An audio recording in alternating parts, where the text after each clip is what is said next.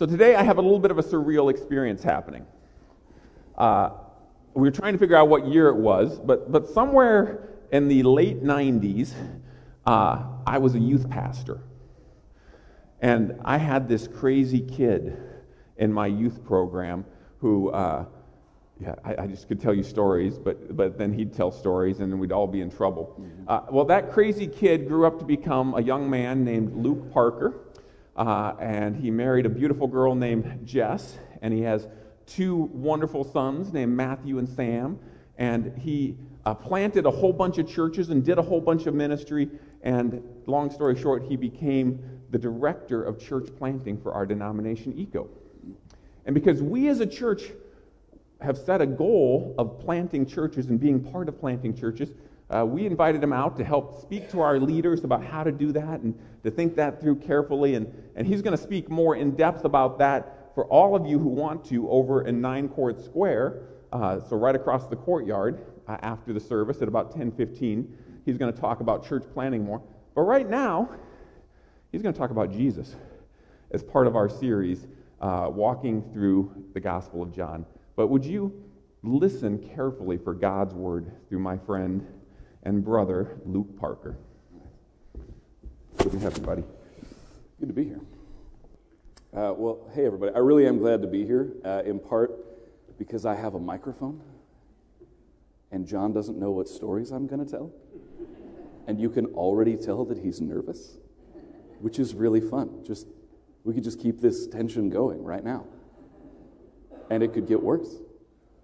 But honestly, I really am glad to be here in part because John really did play a huge role in my Christian formation. Uh, I can say that it's unlikely that without his ministry, I would believe in Jesus or that I would be in ministry which is a pretty profound thing. And it seems important to mention because you have people here who are just sitting up here who may one day go on to do great things for the kingdom.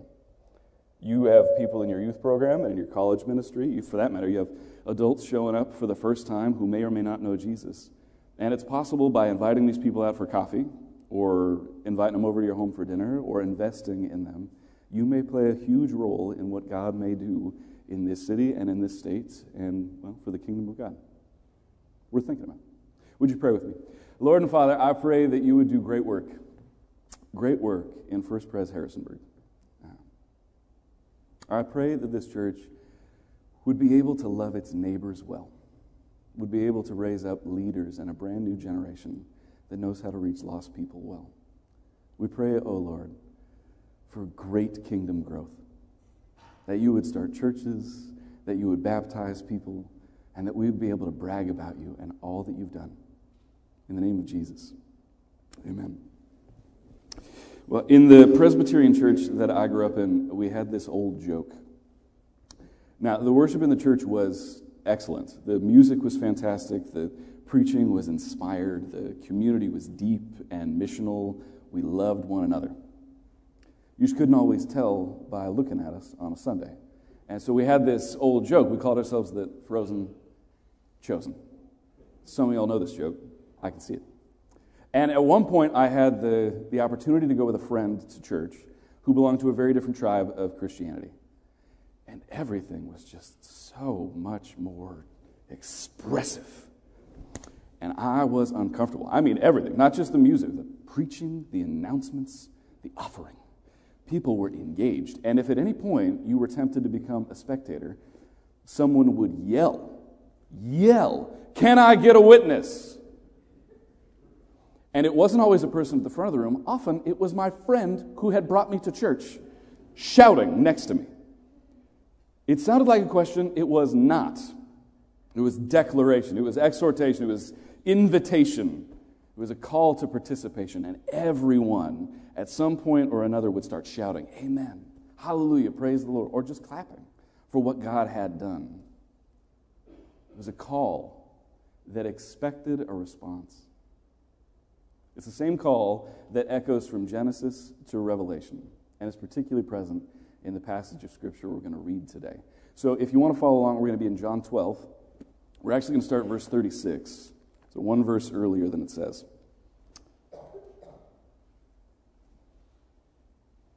John 12, 36.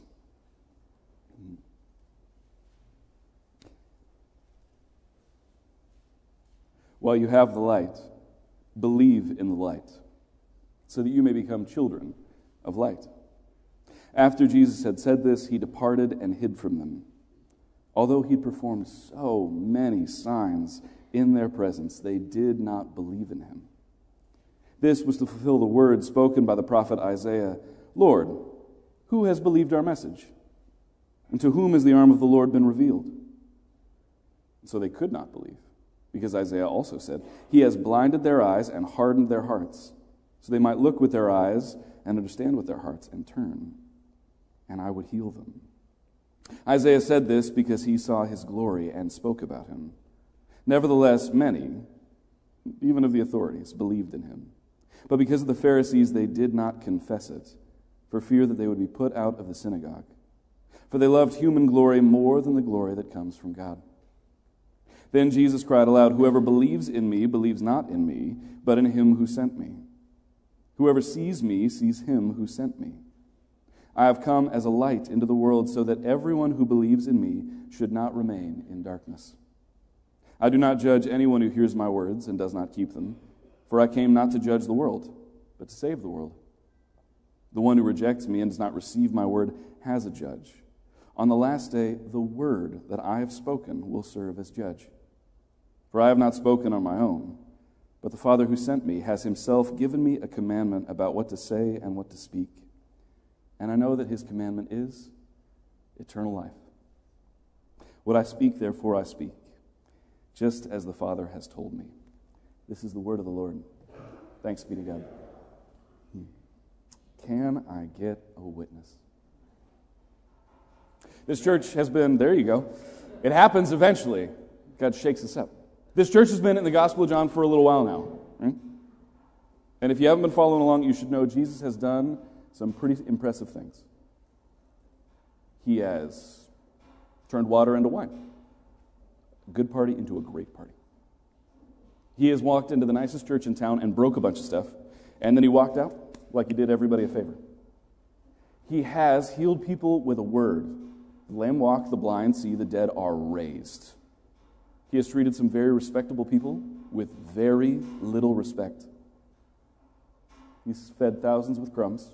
He's literally walked on water. And all along the way, he's been talking about the God of the universe like their family, like he's the Father and Jesus is the Son. And what's more, everyone can be adopted into this family, can become brothers and sisters of Jesus, can become children of the Father, children of the light. That's what it says in verse 36. And then in verse 37, it says, And he'd done so many signs among them. Even though he'd done so many signs among them, they did not believe in him. Kind of anticlimactic. Not really what we're expecting. Signs are the words in the Gospel of John, that's what you use to refer to miracles. So things that are amazing, but actually even more amazing because they point to a reality beyond themselves. They gesture at something even bigger than this amazing, miraculous moment. And the people in this story cannot seem to read the signs. They don't seem to see the thing that they're pointing at. How is that possible? After 9 11 in Manhattan, there were, well, the city was really a different place. Uh, planes had exploded, buildings had come down, lives would never be the same. But everywhere you looked, there were these signs, literally signs, that felt really unnecessary. It said, if you see something, say something. If you see something, say something. After this profound moment, it was really encouraging the whole of the city to become a witness. Because a witness has their eyes open. They're not passive, they're ready to see something. They are looking for something. A witness has their mouth open. They are ready to declare what it is that they have seen a witness who sees something but doesn't say something, well, it's not really a witness. The question is was the, the thing that you saw just not that important? Is silence not that big a deal? Will it not really affect people? Someone who says something but doesn't see something, well, that's easy. That's a liar. But what do you call somebody who sees something and doesn't say something? In this passage, in verse 42 and 43, these people, they have seen it. They've seen it, but they don't want to talk about it. Why? The gospel writer just starts quoting Isaiah. He's flabbergasted. Isaiah, who says, To whom has the arm of the Lord been revealed? Who has believed our message? It's like God doesn't want them to believe. Like He has closed their eyes, like He's sewn them shut, like He's poured concrete over their hearts. These people, if they really believed, they would, they would, something would happen. They would turn and God would heal them. And you and I, when we hear these verses, we go, ooh, ah. That, does that mean that God is capricious and cruel? Does that, does that mean that evangelism is pointless, that people are doomed? No. And we know that not just because the Bible in general will tell us, but this passage is pretty clear. Jesus came into the world not to condemn the world, but to save the world not to judge the world. The world gets judged not by Jesus, but by their response to what he says, by how they respond to this call to be a witness. The word that I've spoken will serve as the judge. That's what it says. So we, we see these words in Isaiah, and they, they do two things for us. They tell us, first and foremost, God is not surprised when people don't believe, He sees it coming. Second, that this has happened before. This happened in the time of Moses. It happened in the time of Isaiah. It happened in the time of Jesus. These things happened to them. They were written down for us. And they teach us that people often respond incorrectly to revelation. That some people hear a call from Jesus and shut their ears tightly. They serve as a warning for us to respond differently. Because you and I, we know that in the Gospels, it's the religious people who are often very dangerous people. It's the people who claim the Word of God for themselves, but then you see what they actually do with it. Those people are constantly being warned. And you and I, we know these stories of Jesus, but we know even more. We've heard these things in the Gospel of John, but we know what God has done in our lives. So we are not going to respond like they do because there are people in this room who know that Jesus Christ is Lord. There are people in this room who know that God heals people from addictions. People in this room who have seen their own children snatched from death and despair. People in this room who've seen God heal marriages, restore families. People in this room who felt anger drawn out of them like poison from a wound. There are people in this room who have seen God change lives up close it was miraculous. They have seen the signs, they know what they point to. There are people in this room who've been through misery and pain and suffering, and God didn't leave them for a moment. There are people in this room who have felt God move in their bodies and heal them. There are people in this room who've seen God move in their hearts and heal them. There are people in this room who know that God saves sinners. Can I get a witness? Can I get a witness? That is why we get together Right there. Worship is an act of witness. We get together, we adore Jesus, we tell his story. We tell each other because we are tempted to forget. We forget our own stories, we forget what's happened in their stories, they don't know our stories. We need to talk about what God has done. It is an act of worship. In the Psalms, it says, Let the redeemed of the Lord say so. Let's just acknowledge what God has done in our lives over and over and over and over again. It's like breathing. Take a deep breath in with me.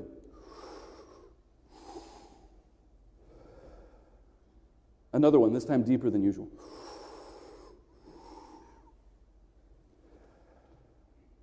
I didn't have to tell you to breathe out.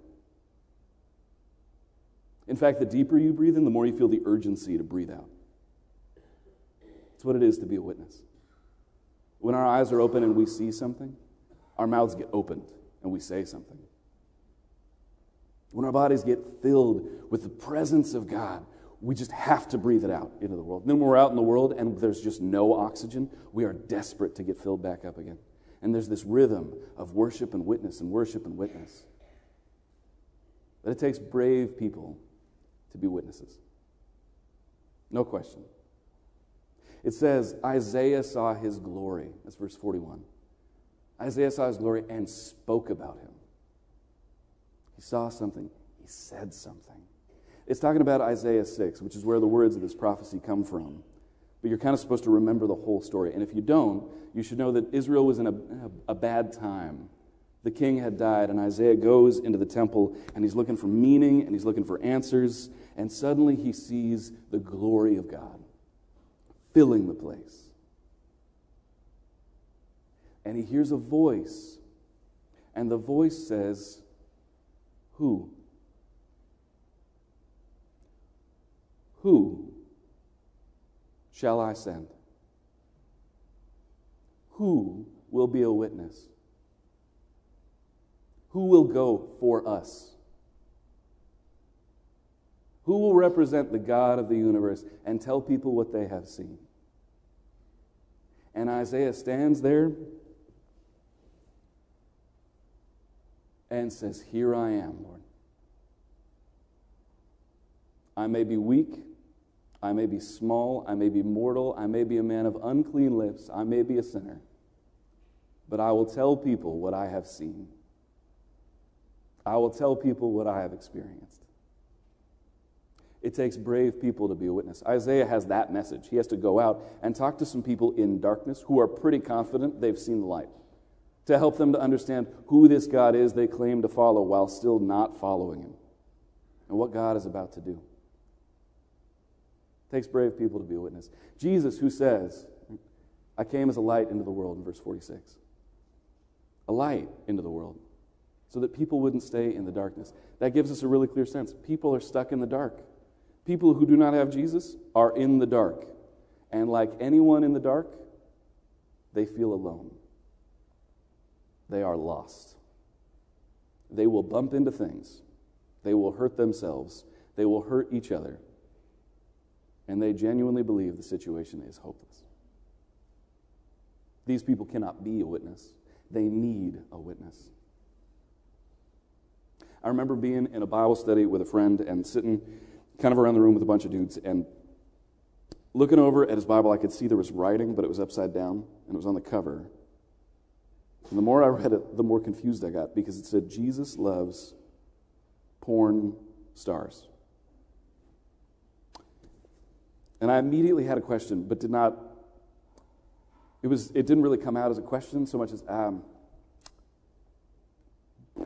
uh, what, uh, the sentence was arresting. And my friend said, oh, yeah, um, I actually, I had a serious sexual addiction. And I wasn't a Christian. When I came to Christ, it was through this ministry, and that was one of the ways that I just knew that God had saved me. It was incredible. And so I, I, work with this ministry from time to time. They call themselves the Triple X Church. And one of the things we do is we will go to porn conventions, which is where the industry gathers together to celebrate itself, which is an interesting thing. And we want to be there as a witness. We set up little booths, we have Bibles, we want them to see this sentence. Because generally speaking, these people think that you and I think that they're too far gone. They are confident that there is no hope for people like us. And so they embrace this life even in their misery and in their darkness. And we want to make sure that there are people there with good news who say, This is not the life you were built for. Jesus loves you. And I said, Well, yeah, but like, I mean, you, but you were saved out of that? Like, aren't you, doesn't that make you uncomfortable? Isn't that like, doesn't that feel dangerous for you? And my friend shrugged his shoulders. What is light for? What is light for if not darkness? What is light for if not darkness? And if we don't go, who will go? Can I get a witness? It takes brave people, though, no question. The fear in verse 42 is real the fear that you will get kicked out of polite society. Because that's what people are worried about. They do actually see it. It's not that they're doomed. They do actually believe, but they're just not willing to talk about it, not willing to admit that they actually believe in Jesus.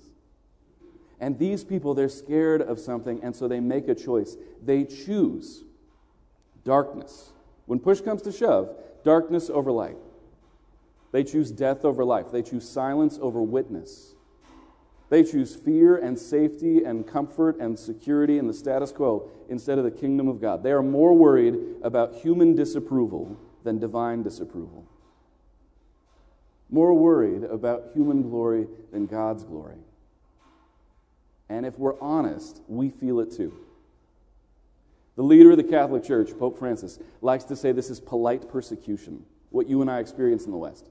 Polite. It's not people getting thrown into jail and tortured and heads getting cut off. You just might not get the promotion you want.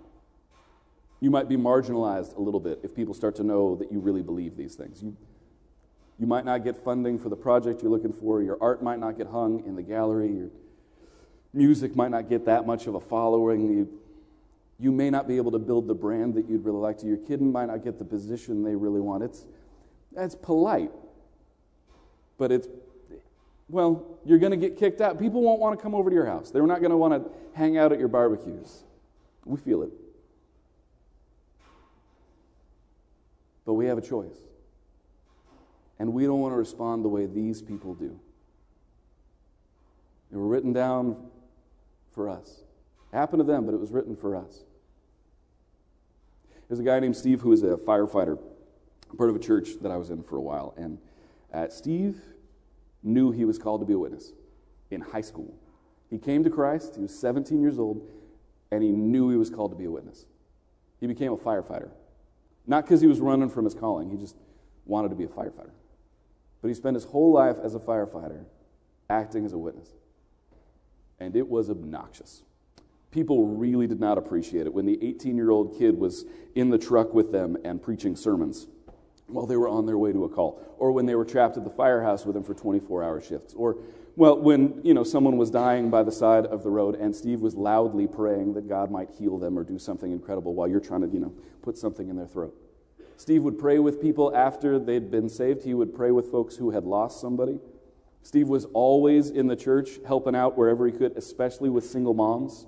He was good with his hands, so he was always fixing cars and trucks and things like that. And inevitably, that meant that his kids had to be, you know, late to everything. They were always getting stuck with something. We were always serving. We were always doing something. And it was just, we, Dad, can we just, and every now and again they'd be on their way to somewhere really important and they would show up late because they would stop by the side of the road to help somebody who needed a tire fixed. And this was just the rhythm of this man's whole life. He was constantly talking about Jesus, he was constantly acting as a witness, and it was really irritating for an awful lot of people. And one day when he died, over 5,000 people came to his funeral. Many of whom were not Christians, by the way.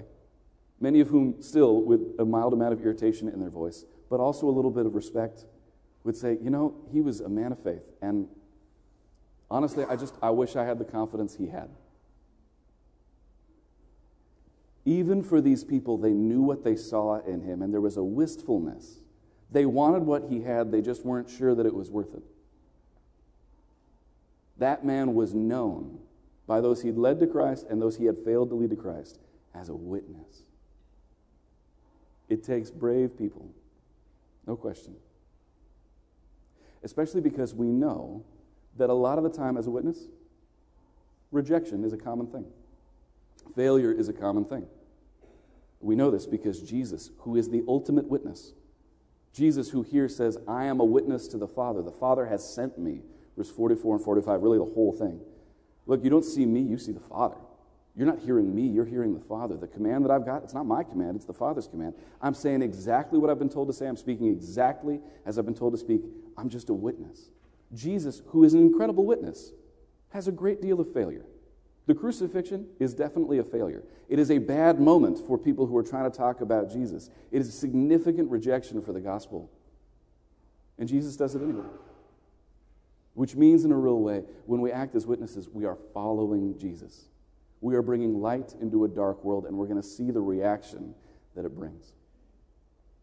On July 19th, uh, 2015, just a couple of years ago, there was something in the water off the coast of St. Peter's Beach in Florida. Nobody knew what it was, but nobody knew who saw it first. It wasn't until 8:40 in the morning that Denise Taylor called it in because it was clear to her that this thing was not just a log covered in barnacles. It was exactly four feet long It was clearly man made. It tapered in a very particular way. It had a propeller or a fan on the back of it. And she thought it was a torpedo and called the police. She saw something, she said something. And they called the bomb squad. And it turned out that it was not a bomb, at least not a bomb meant for destruction. It was a bomb meant for illumination. It was an M122 photo flash bomb from World War II. It had been circling in the ocean for decades, had over 100 pounds of ordnance inside of it. And the way you would use an M122 photo flash bomb is you would drop it over a city in the middle of the night, and it would explode with 500 million candle power. For reference, the sun has 127,000 candle power. This would be thousands of times brighter than the sun.